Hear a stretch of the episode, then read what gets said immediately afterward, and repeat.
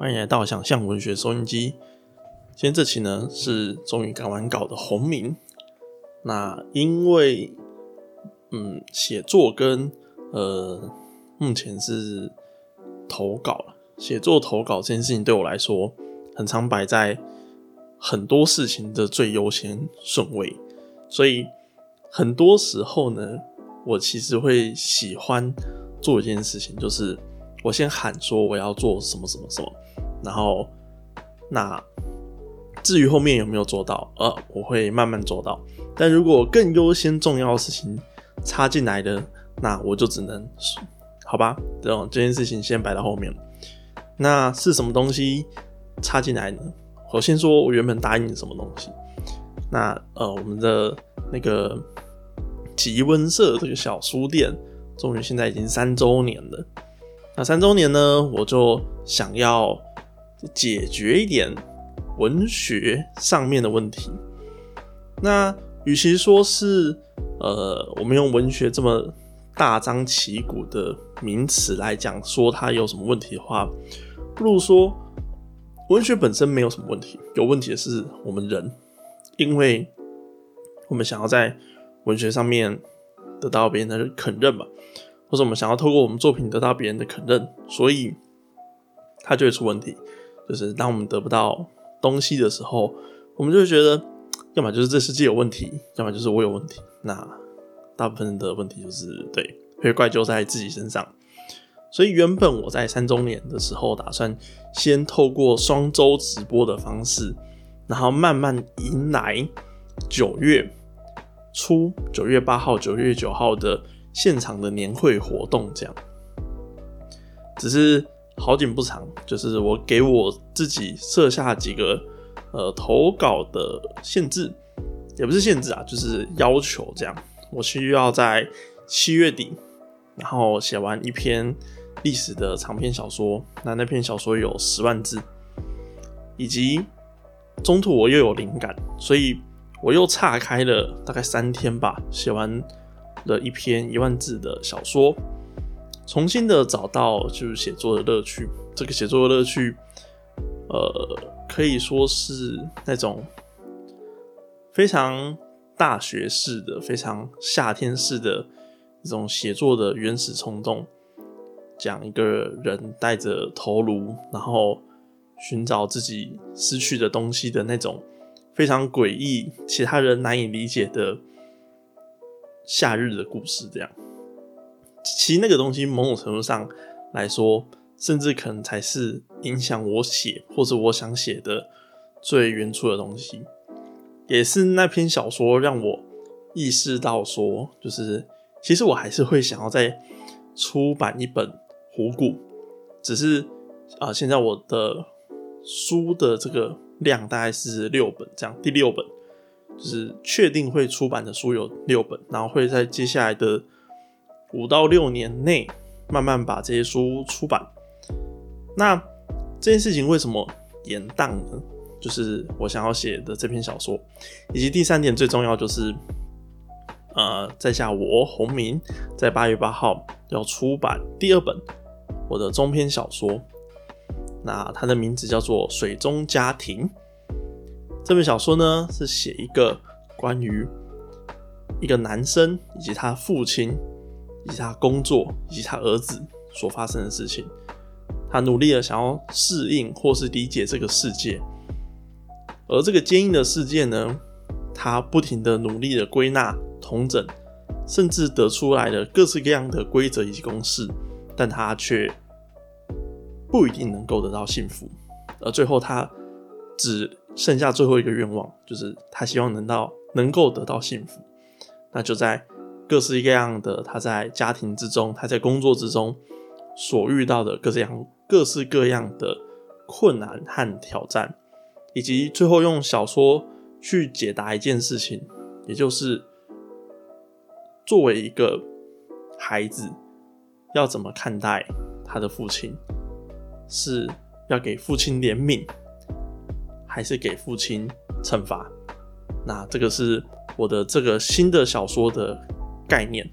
也是我想要去透过小说去。表达或是解答的解答的一件事情。这本书预计在八月八号能够在博客来买到。那不知道有没有会出意外啊？就是预计是八月八号了，对。但我们都知道，这个东西都是随时可以可能推移的，所以，嗯，喜欢虎骨的朋友，那你一定也会喜欢水中家庭；不喜欢虎骨的朋友，那水中家家庭呢，绝对会包准让你看得非常的满意又好懂，这样。所以，《水中家庭》这本书呢，是倾尽。了，我还蛮多的力气去想要非常非常的清晰的传达一个小说的概念，甚至你可以说它是一个非常正统正派的小说。我想要营造着那样子的日日式小开本的小说，透过短短的，其实也没有短的，大概七万字左右的故事，然后把一个人半辈子。所能凝结的体悟和他能够所追求的最内敛的核心留下来啊！叶佩唐只猝不及防的叶佩文到这边结束。那我继续讲回，就是我放鸽子割掉的东西。所以那场直播就是播了一次之后就没有继续下去了。那。呃，当然我很希望就是重新开启直播，但是我八月十号呢又要就是投另一另一个文学奖，那也是以十万字为规模的，八万字、十万字为规模的，所以我就想说，好吧，那总不能就是什么都不做吧？对，那再加上我昨天就是八月，呃。八月一号，八月七月三十一号，刚把所有的稿全部投，哦，好累死了，印了一大堆纸，杀了一大大堆纸，这样就是地球有，就是我们用纸来呼吁我们要可能守护这种什么东西，但是我们先用纸来伤害我们的，印一大堆纸来伤害我们的地球，这样，好不管，反正昨天就杀了一堆纸，我简直是直接把一叠的纸，不是有那种 double A 的那种一一包的那个纸嘛，我直接把它印完。因为要印长篇小说，那他又要求要一式五份，所以整个把它全部印完。那会不会得奖就随缘吧。对，那也没有关系，就是毕竟我们就是比赛这个东西，心态我们有很有一集来去讲这个比赛心态。那比赛只是我们中途的加油站，最终我们还是要呃努力的开上那条。名为文学的高速公路啊，不管你要去休息站休息还是也好，还是你的目的地可能不是高速公路也好，但就是文学奖绝对不是你的终点，这样对，所以我都很鼓励，很鼓励，就是大家就是文学奖可以偷偷看，但是不要觉得就是文学奖一定能换到什么东西啊，或者是不要为了文学奖而改变自己的写法，什么东西应该要更客观的。更全面的去检视自己的作品有什么样的特色，也因此，我其实非常非常想想要解决的一件事情，是我们要怎么去处理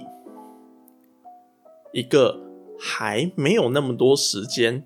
阅读作品、阅读典范的小说家的视野，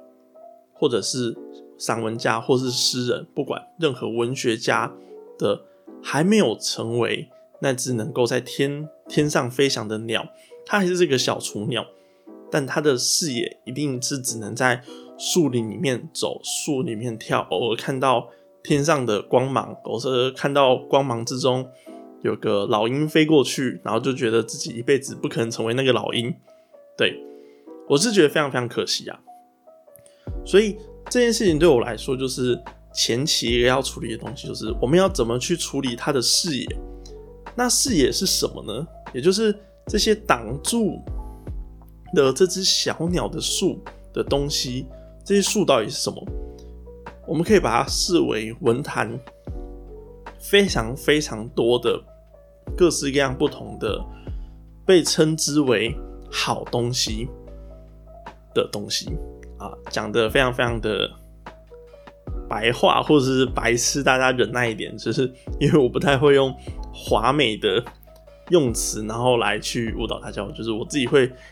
如果大家有上过我我自己的文学课的话，我一定是讲到的非常非常的浅显。所以为什么好东西会挡住我们的视野呢？啊，大家有看过小学五六年级，或者是可能刚升上国中的小朋友吗？刚那个小朋友那样子状态的小朋友，其实他们呃即将快要达到可已经逐渐的可以满足一些大人的需求了。例如说，他可能会展现某些天分，就是他去上音乐课哦，他可能琴弹的很好；他可能去围棋课啊，他棋下的很好啊，国音数理。那他可能任何一科科目表现的不错，或是他运动能力很好，所以，我当我们在一个人的身上看到希望的时候，绝望就会随之诞生，我们就会成为那个孩子的他者，或是那个孩子的父母就会成为他的他者中的地狱。我们会给他希望，我们会想要他成功，这就是。我们人类的某种规则之一吧。我们我们人类的一个限制就是，当我们以为我们擅长某些事情的时候，我们就以为我们注定要这么做。所以那个孩子就会被迫灌到灌入非常非常非常多的资讯、要求、期望，甚至是。不知道，可是甚至是惩罚。例如说，你没有达到期望的惩罚，那大部分的时候呢，就算是好的一面，当他被灌入那么多期望的时候，他也会变得非常非常的彷徨。这个是我所认知到的，很有些文学呃写作者的状态，他就像当时那个孩子一样，他起步了一点。他可能有一点机会，他可能得过一些奖，但是他非常彷徨。彷徨这件事情呢，反而影响了他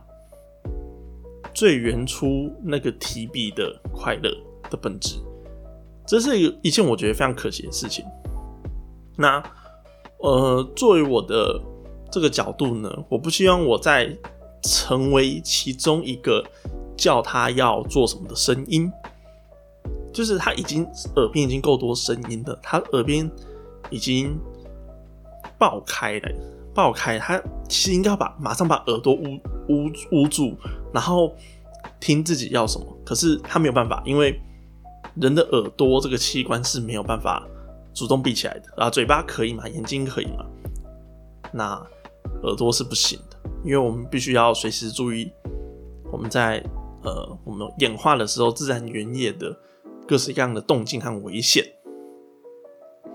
所以我意识到这件事情的时候，那我就发现，并且我想解决这个问题。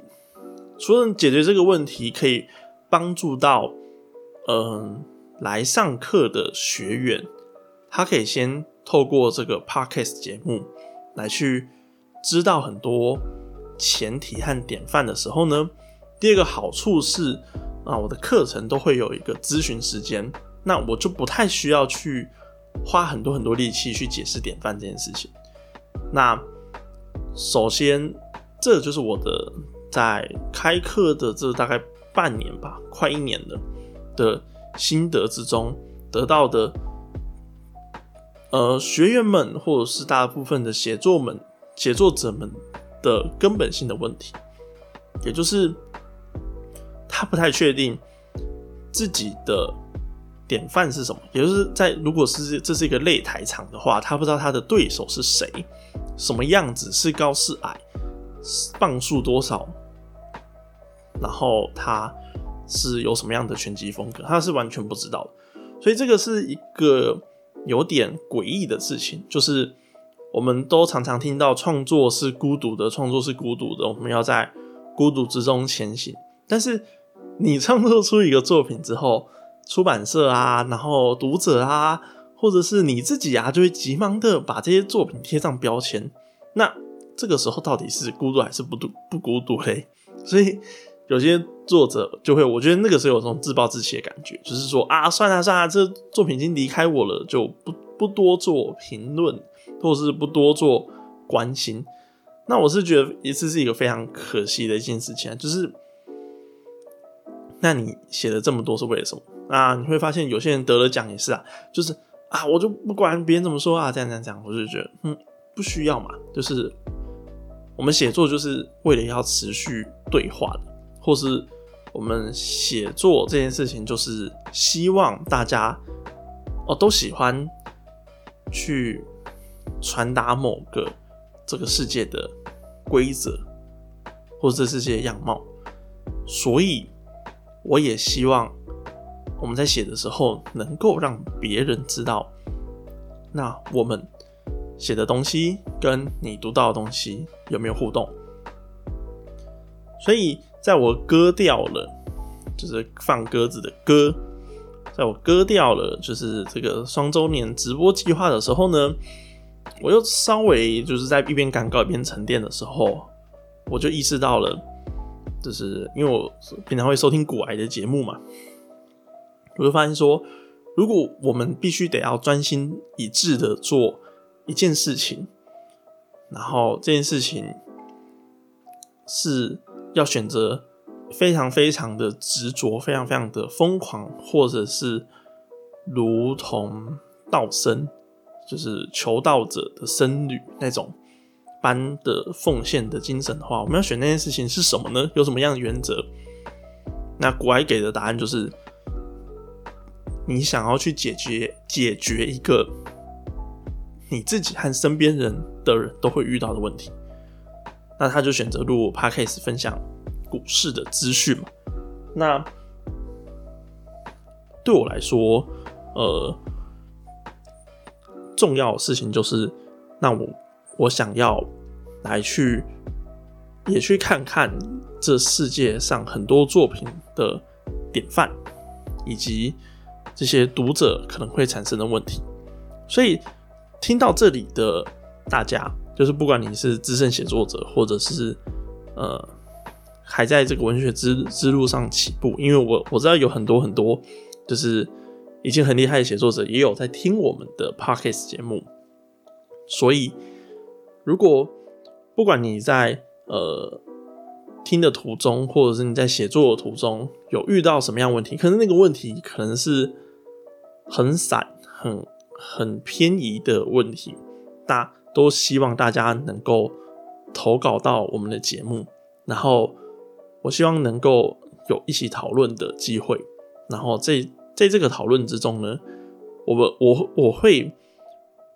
不以用肯定句的方式，然后来去评价那个东西是什么不是什么。那我会希望我应该要是以就是呃。模拟句，甚至是再深一点，可能是讨论的方式，再去看一下这个东西可能是什么，可能不是什么。这样，那这个是我举个例子来说好了。例如说，我自己在写《水中家族》的时候，啊，《水中家庭》啊，不好意思，念错我自己的书名。自己在写《水中家庭》的时候呢，就意识到了一件事情，就是我们在。人称转换的时候呢，我们会有一个叙事观点的偏移。那人称就是第一人称、第二人称、第三人称嘛。那叙事观点就是根据你的写出来的角色，它会有一个观点的作用在。第一点，如果是你写可能写一个你自己母亲的故事的话，那你的母亲在生下你之前的所有的叙事。那个观点都应该是只能从你的母亲口中，或者是别人口中说出来，你不可能去经历你还没有出生过的世界嘛？所以这就是一种叙事观点的挪移。那我自己在写水中家家庭的时候，我就意识到说，其实第一人称、第二人称、第三人称能够操纵的叙事观点，其实是早就被决定好的。那这个就是我发现的一个呃文学，应该说写作技巧中可以讨论的东西和部分这样。那当然，我也非常非常相信，就是当我们越讨论这些东西的时候，当我们越耳濡目染这些技术层面的东西的时候，呃，可能非常非常无法来帮助我们的写作，因为我是完全相信，就是写作，与其你去听的一堆课，倒不如你赶快自己找拿一本书狂啃，然后拿出一台笔电狂打。就连我自己在上文学课的时候，我第一堂课。开头和结尾，我都会这样跟学员讲，对，所以不要上课上到 就是上瘾了，对，大家还是要多写作，写作才能发现自己的问题。哦，我我这边插出来再举个例子好了，就我之前呃打有一个打羽毛球的兴趣，然后都是跟同学打平辈打，然后有时候会跟四维哲也打，这样最近很少跟他约。然后打一打之后，就就觉得嗯，自己打的还不赖嘛，就是这个长球都能发到后场这样。后来就是有一个因缘际会之下呢，我就去了一个有教练的课。那那个教练呢，就是一开始是叫我们跑脚步，然后就不要拿球拍。然后我就发现，自从我知道脚步了之后，我发现我不会打羽毛球，就是哎。我的下半身，我的下肢跟我上肢是没有办法连贯在一起的，所以第一堂课我是非常非常的惨。那个惨就是我一边我头脑要听很多教练的声音，就是啊，你这边手手臂抬起来啊，右手不要，左手不要沉下去，然后扩胸张张开起来啊，你又倒拍了什么之类的，就是一直听的时候就觉得，哇靠，到底是好累哦。但是。后来我才发现，说就是对耶，我就是我平常会一直在 YouTube 上面看很多羽毛球的教学，我觉得我很多技巧都朗朗上口啊。我说哦，我们要什么发力，然后我们要边边甩我们的羽毛球拍，我们不要握太松，我们的什么食指和什么的，我们的大拇指要成一个什么角度。可是看了这么多影片之后，实际我们上场。运用我连正反手转拍都有问题，就是实际上我看了很多影片，但我其实没有用我的身体去记住这件事情，所以其实我是根本不会打羽毛球的。我从小只是一个羽球迷而已，就跟我们那个拉面王漫画里面提到的，我是这个拉面迷，但我根本不会开店卖拉面，我开的店可能一天就倒了这样。对我的羽毛球可能。一瞬间就倒下去了，我的基本功根本就不扎实，所以我得要从零开始，我要真的真的从捡球、跑脚步开始。我这个人是非常痴迷基本功的，在以前我学呃胡琴的时候，我就非常的喜欢。当我一个姿势被矫正之后呢，我的我的当下可能会非常不习惯，但我可能过了一个礼拜之后，我会发现音色变好听了。这件这件事情，我我就会发现，梦成上基本功就是一个，呃，大家留下来的经验的总结和传承。所以，付费给教练去上课，某种程度上就是他给你一套基本功的做法，然后接下来就是练习，就是你自己的事情。好，那接下来我们就进到今天的这次的主题。今天这期的主题呢，我们讲完前情提要后，那呃，今天这集会是第零集嘛？就是我们把前情提要讲完之后，我们就会开始讲我预计之后在接下来的节目，我想要解决什么问题，以什么样的形式，然后这些内容可以在哪里看到？那第一个形式的部分，那最主要的东西就是 podcast，那 podcast 的内容绝对是。呃，比较详尽、比较完整，然后比较有脉络可读性的，那这是第一点。那因为呃，录音对我来说，其实可以让我的思考速度和运转比较快。就是自己在以前在学辩论的时候，呃，如果是有讲稿的情况底下，六分大概不是不是六分钟啊，五分半的申论。那你大概可以说一千字。那我们现在是这个自由讲话的状态嘛，所以那个资讯的密度大概会变成七百到八百字，一分钟左右啊，不，六分钟左右。那一个 podcast 只有有六十多分钟，诶，有时候会到两小时，所以那个资讯的内容一定是非常非常非常多的。那所以 podcast 会是这整个计划之中最详细，然后可能会比较轻松，可能会比较好吸收的部分。这样，然后第二个形式就是我会制作非常非常简单的影片。那这个影片呢，之后会上架到我们吉温社的 YouTube channel，在这个频道里面，你就可以根据一个标签，然后来找到这系列的所有影片。那这系列要解决的问题，以及这系列的前提呢，就是刚刚讲过，就是我们透过透过文学典范的这个事情，以及我们探讨很多很多作品的时候，我们就可以得到很多的。想法。那接下来我到第二点，我再讲内容大概会是什么东西。那第二个形式影片，然后最后一个形式呢，我会以文章的方式书写。然后最后书写之后会集结和就是归纳这样子，然后看出版社有没有兴趣。这大概就是我的计划内容的本身。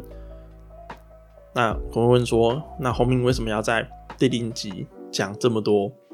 是你自己计划东西的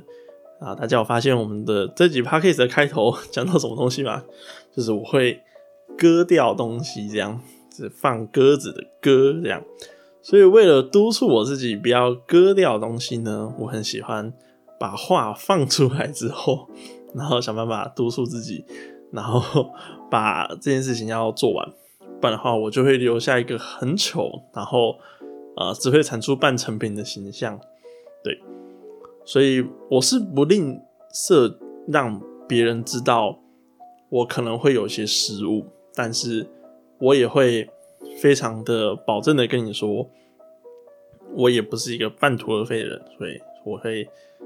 希望把事情给完成。这个完成呢，就是透过这个外部的压力。促使我继续前进，这样对啊，大家看看我们的互评会下集，这不是生出来的吗？对，所以如果大家对发现这个系列开始断更或是暂停的话，那不要太慌张，就代表呃可能有什么更优先的事情出现了，例如说我去做了什么计划啊，或者是我的就是文学之路又有什么新发现，或者是。我自己又找到什么要做的事情，对，那他可能会暂停一阵子，可能一个月、两个月，但是我会把这整个内容全部完成。好，我们讲完形式之后呢，接着我们来讲内容。那我们要怎么样去让这个小鸡，要怎么样让这个小鸟看到树顶上的天空呢？哦，那我们就要把树砍掉。对，这是不是让它好好长大吗？啊，没有了。但是好好长，它一定会好好长大嘛，对不对？但是我们要把这些看起来很可怕，在这个小鸟的心中像妖魔鬼怪一般的树砍掉、拆解、组装和分析给他看，这些的东西是什么？你在什么样的地形？你有什么样的特色？你是一个怎么样的鸟？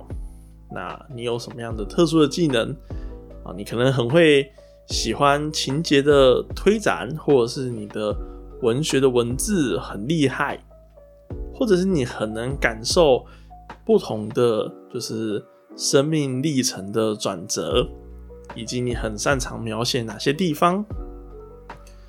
所以在这些的各式各样的内容之中呢，我希望能够透过我自己。分析的系统让你知道你有什么好的能力，所以第一点，我会给你一套我自己在这个我们去看作品的看待的系统。那这个可能会花个一两集，然后做一些名词解释，然后稍微简单的解解释一下这些名词代表什么意思，然后。并且会以作品来做非常深入的啊，来用作品来做举例啦，这样不会很深入。那接下来要怎么样深入到各个类型的东西呢？就是呃，我们可以说这些技巧可以说是羽毛球的，就是啊，你要你要并步啊，然后你要启动啊，然后你要扩胸啊，然后你手臂要跟什么手肘要抬起来之类的。那你要转身啊，然后你要转什么东西，在这些的技巧上面，我觉得都是名词而已。在我们实际演练的方式呢，我我就会来从这几个作品里面来切入讨论。第一个东西，我会把历届的文学奖首奖作品，我们抓几个奖出来，然后拉出来讨论，以及读决审记录。而这个讨论呢，不是一昧的说，哦，这篇作品写的真是棒啊，不会，我们就是用最诚实的方式来去说，我觉得他有做到什么事情，然后他在哪些的地方取得了评审的喜爱，然后我们还会再加码讨论一个东西，就是后来这个作者怎么了啊？我们要让大家清楚的明白，就是。得了文学奖后，那他在呃文学资源上面，或者是例如说他有没有出现在哪些文学杂志上，他有没有收到一些邀稿，或者是他有没有一些呃出书的资源？那他在几年内才出书，他的状况是什么？我们最怕的遇到就是把一个就是把文学奖妖魔化，哦，我不要投文学奖，文学奖好脏，里面一定是有。很多的，就是那个，我真的有遇遇过这样子人，就是里面有很多的呃政治利益交换，啊，真的有人这样说出这种话，这是妖魔化。第二个就是把它神格化啊，我是不是遇到问题我就去投个文学奖就可以解决了？就是他不管他的体质是什么，他不管他想写什么样的文类，但他就觉得事事得了文学奖就能治百病。对，就是我们不要把它神格化，也不要妖魔化。所以，呃，我自己要做的东西就是，接下来我会定期的，应该啦，如果没有歌的话，一个月会出三到四集，每个月三到四集，然后我们来去讨论文学奖的首奖作品以及它的决审记录。那如果他有记录的话，我们就把它抓出来讨论。所以这些文学奖首奖，我们可能会选哪些文学奖呢？林荣山一定跑不掉嘛，他有非常详细的决审记录。那第二个就是时报文学奖，我们也会把它抓出来，因为它也是同等一样大肥大的一个文学奖。中兆镇文学奖它的奖金颇丰，所以我们会把它抓出来。新北市文学奖它也有一个得奖记录可以看，所以我会把它抓出来看。那高雄一个非常非常有名的打狗凤翼文学奖，那也是译著非常多的南部作家的资源。这边我当然不会做一个放过，所以我也会把打狗风云拿出来讲。所以我们来数一下，就是呃，牛山时报，然后新北中造镇和打狗总共五个吗？还是如果算数没有问题的话，总共五五个文学奖，然后历届的。诗、小说、散文，我们这样每个首奖给他讨论下去，应该就可以做到蛮多集的篇幅。对，这是第一个。那我们是以文学奖的方式来去做文学的基础品味的讨论。那第二个我要讨论的是其他的文学奖，有类型作品的文学奖。他说：“哦啊，类型作品是什么学奖？哦。”那我在去年的时候呢，开始认真研究类型作品的世界。那大家不不要以为就是啊，可能是一些啊，就是什么潇湘神啊，或者是什么哦柏青啊，就是这些人还是比较 被扔在那个 纯文学的这个地方，或者他有一些纯文学资源，真的是纯很多纯类型的作家，例如说什么。像去年雅次元也有参加类型文学奖，然后去年的佼佼者的首奖得奖者叫做佐渡辽歌，他也有出来，就是不是出来啊，他有去领奖这样。然后前年的呃原创星球争霸赛的首奖叫做毒碳酸，他有出版了一本商业作品。所以一样照这个逻辑，我们就会把各大的重要的比赛的首奖作品抓出来看。那我会挑有代表性的出版社，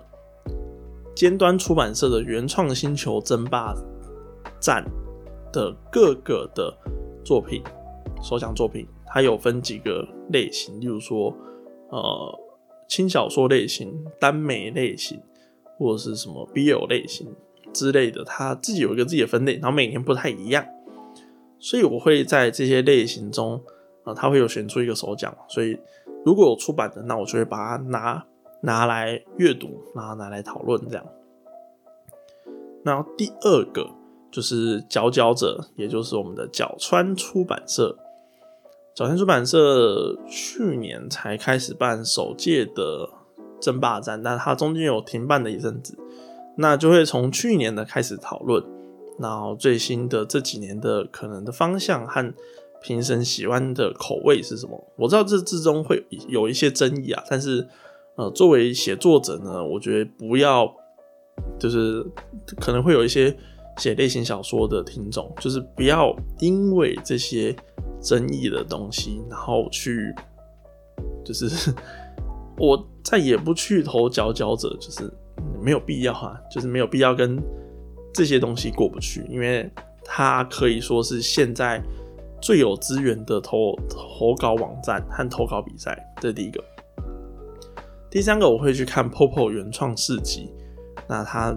这之中呢比较多的是言情爱情小说类类型的作品，这样。但我还对呃 Popo 原创市集没有到很熟，所以可能只会每年挑一本来去讨论。那如果但这些类型作品都呃比比赛都没什么评审记录啊，所以。哎，如果主办方有听到的话，希望就是你们可以投入一点资源，然后把这个评审记录册记下来，这样的话会真的很很有助于整个文学或是类型小说的作者的风气啊，就是他们的程度的提升。好，那这个是各类作品的讨论，然后这个是，然后第三个还有一个最重要就是。我们当然不能错过我们的静文学百万首奖，对，所以我就会把套条子，也会把八尺门的辩护人这些的呃得奖作品拿出来讨论。那中间有，因为呃金文学做的很好，是它有那个评审记录，所以我就会把那个评审记录并抓出来看，然后看他做对了什么，然后没有做对什么这样，然后可能一些。平常写贯纯文学的作家，然后可能会觉得不好的地方，但在某些情境底下，那些又觉得很好看，对，所以我们就会这些做作品讨论。哇，这样听起来就是内容非常非常的多，内容非常非常丰富。没错，那这个计划呢，也是会希望以呃非常长期的计划为主，这样。所以我会希望它至少执行到呃两到三年吧。它是一个非常马拉松型、长跑型的计划，所以我觉得听众们可以放心的来订阅我们的想象文学收音机的这个计划，然后也非可以非常放心的来去定期收听我们的节目。那在我没有预告说。可能会断更的情形底下呢，那大家都可以来去持续的一直注入我们的文学的讨论和文学技术的养分，这样。我是一个非常技术类型的人啊，跟大家所熟知的呃有些小说家不一样，就是有些作者是很喜欢，呃，应该说。他会觉得说这个技术很棒，这样，然后或者是这个技术有什么有什么，他们会是用有无句来去表达他们对事物的喜爱。但是我很喜欢用是否句来去讨论一个东西是什么不是什么。所以大家可能会听 p o d c a s t 的时候，一开始可能会觉得说，洪明这个人好像有点武断嘛。我在小学的时候有一个小学女同学就说你很刚愎自用，我说哇，感这个小朋友不简单，五年级就会用刚愎自用这种台语，这样对。但这也是某种程度上，我坚信着万事万物都有一个逻辑本身，这个逻辑，这个也不能讲逻辑，就是我们人类基本上是一个归纳能力很强的一种动物。对我们超喜欢分类的，我们觉得这一某个东西不对称，我们就会浑身不舒服，这是源自于我们的基因类型的某个东。的某个部分吧，或者是我们到一个新的团体，那我们就会下意识的把人分成三六九等啊，这些哦，这个人可能是这个团体的话语霸权，然后这个人可能是这个团体之中的可能比较弱势的存在，也会评估自己哦，那我要在这个团体担任什么样的角色？嗯，这个是我觉得是超级人性而且正常的一件事情，不用去非常的刻意的逃避它吧。所以我也非常欣然的接受我是这样子的人，然后在这个节目呢，也会用这个风格来进行。好，那我们讲完的内容之后，就会到第三 part。第三 part 呢，就是那这个节目还会开放来宾和呃听众们来投稿问题。来宾呢就会找呃写作者们好捧捧，或者是文学爱好者们的朋友们，然后来到我们的想象文学收音机。虽然这几集都是我自己一个人录，不过找一些朋友来讨论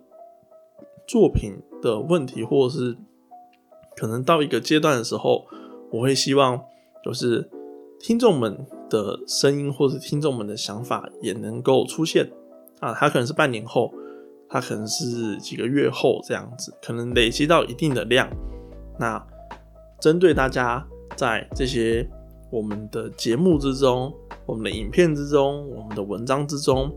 有没有得到东西？有没有这样？然后我们可以针对这些东西，大家收集一下意见，大家收集一下，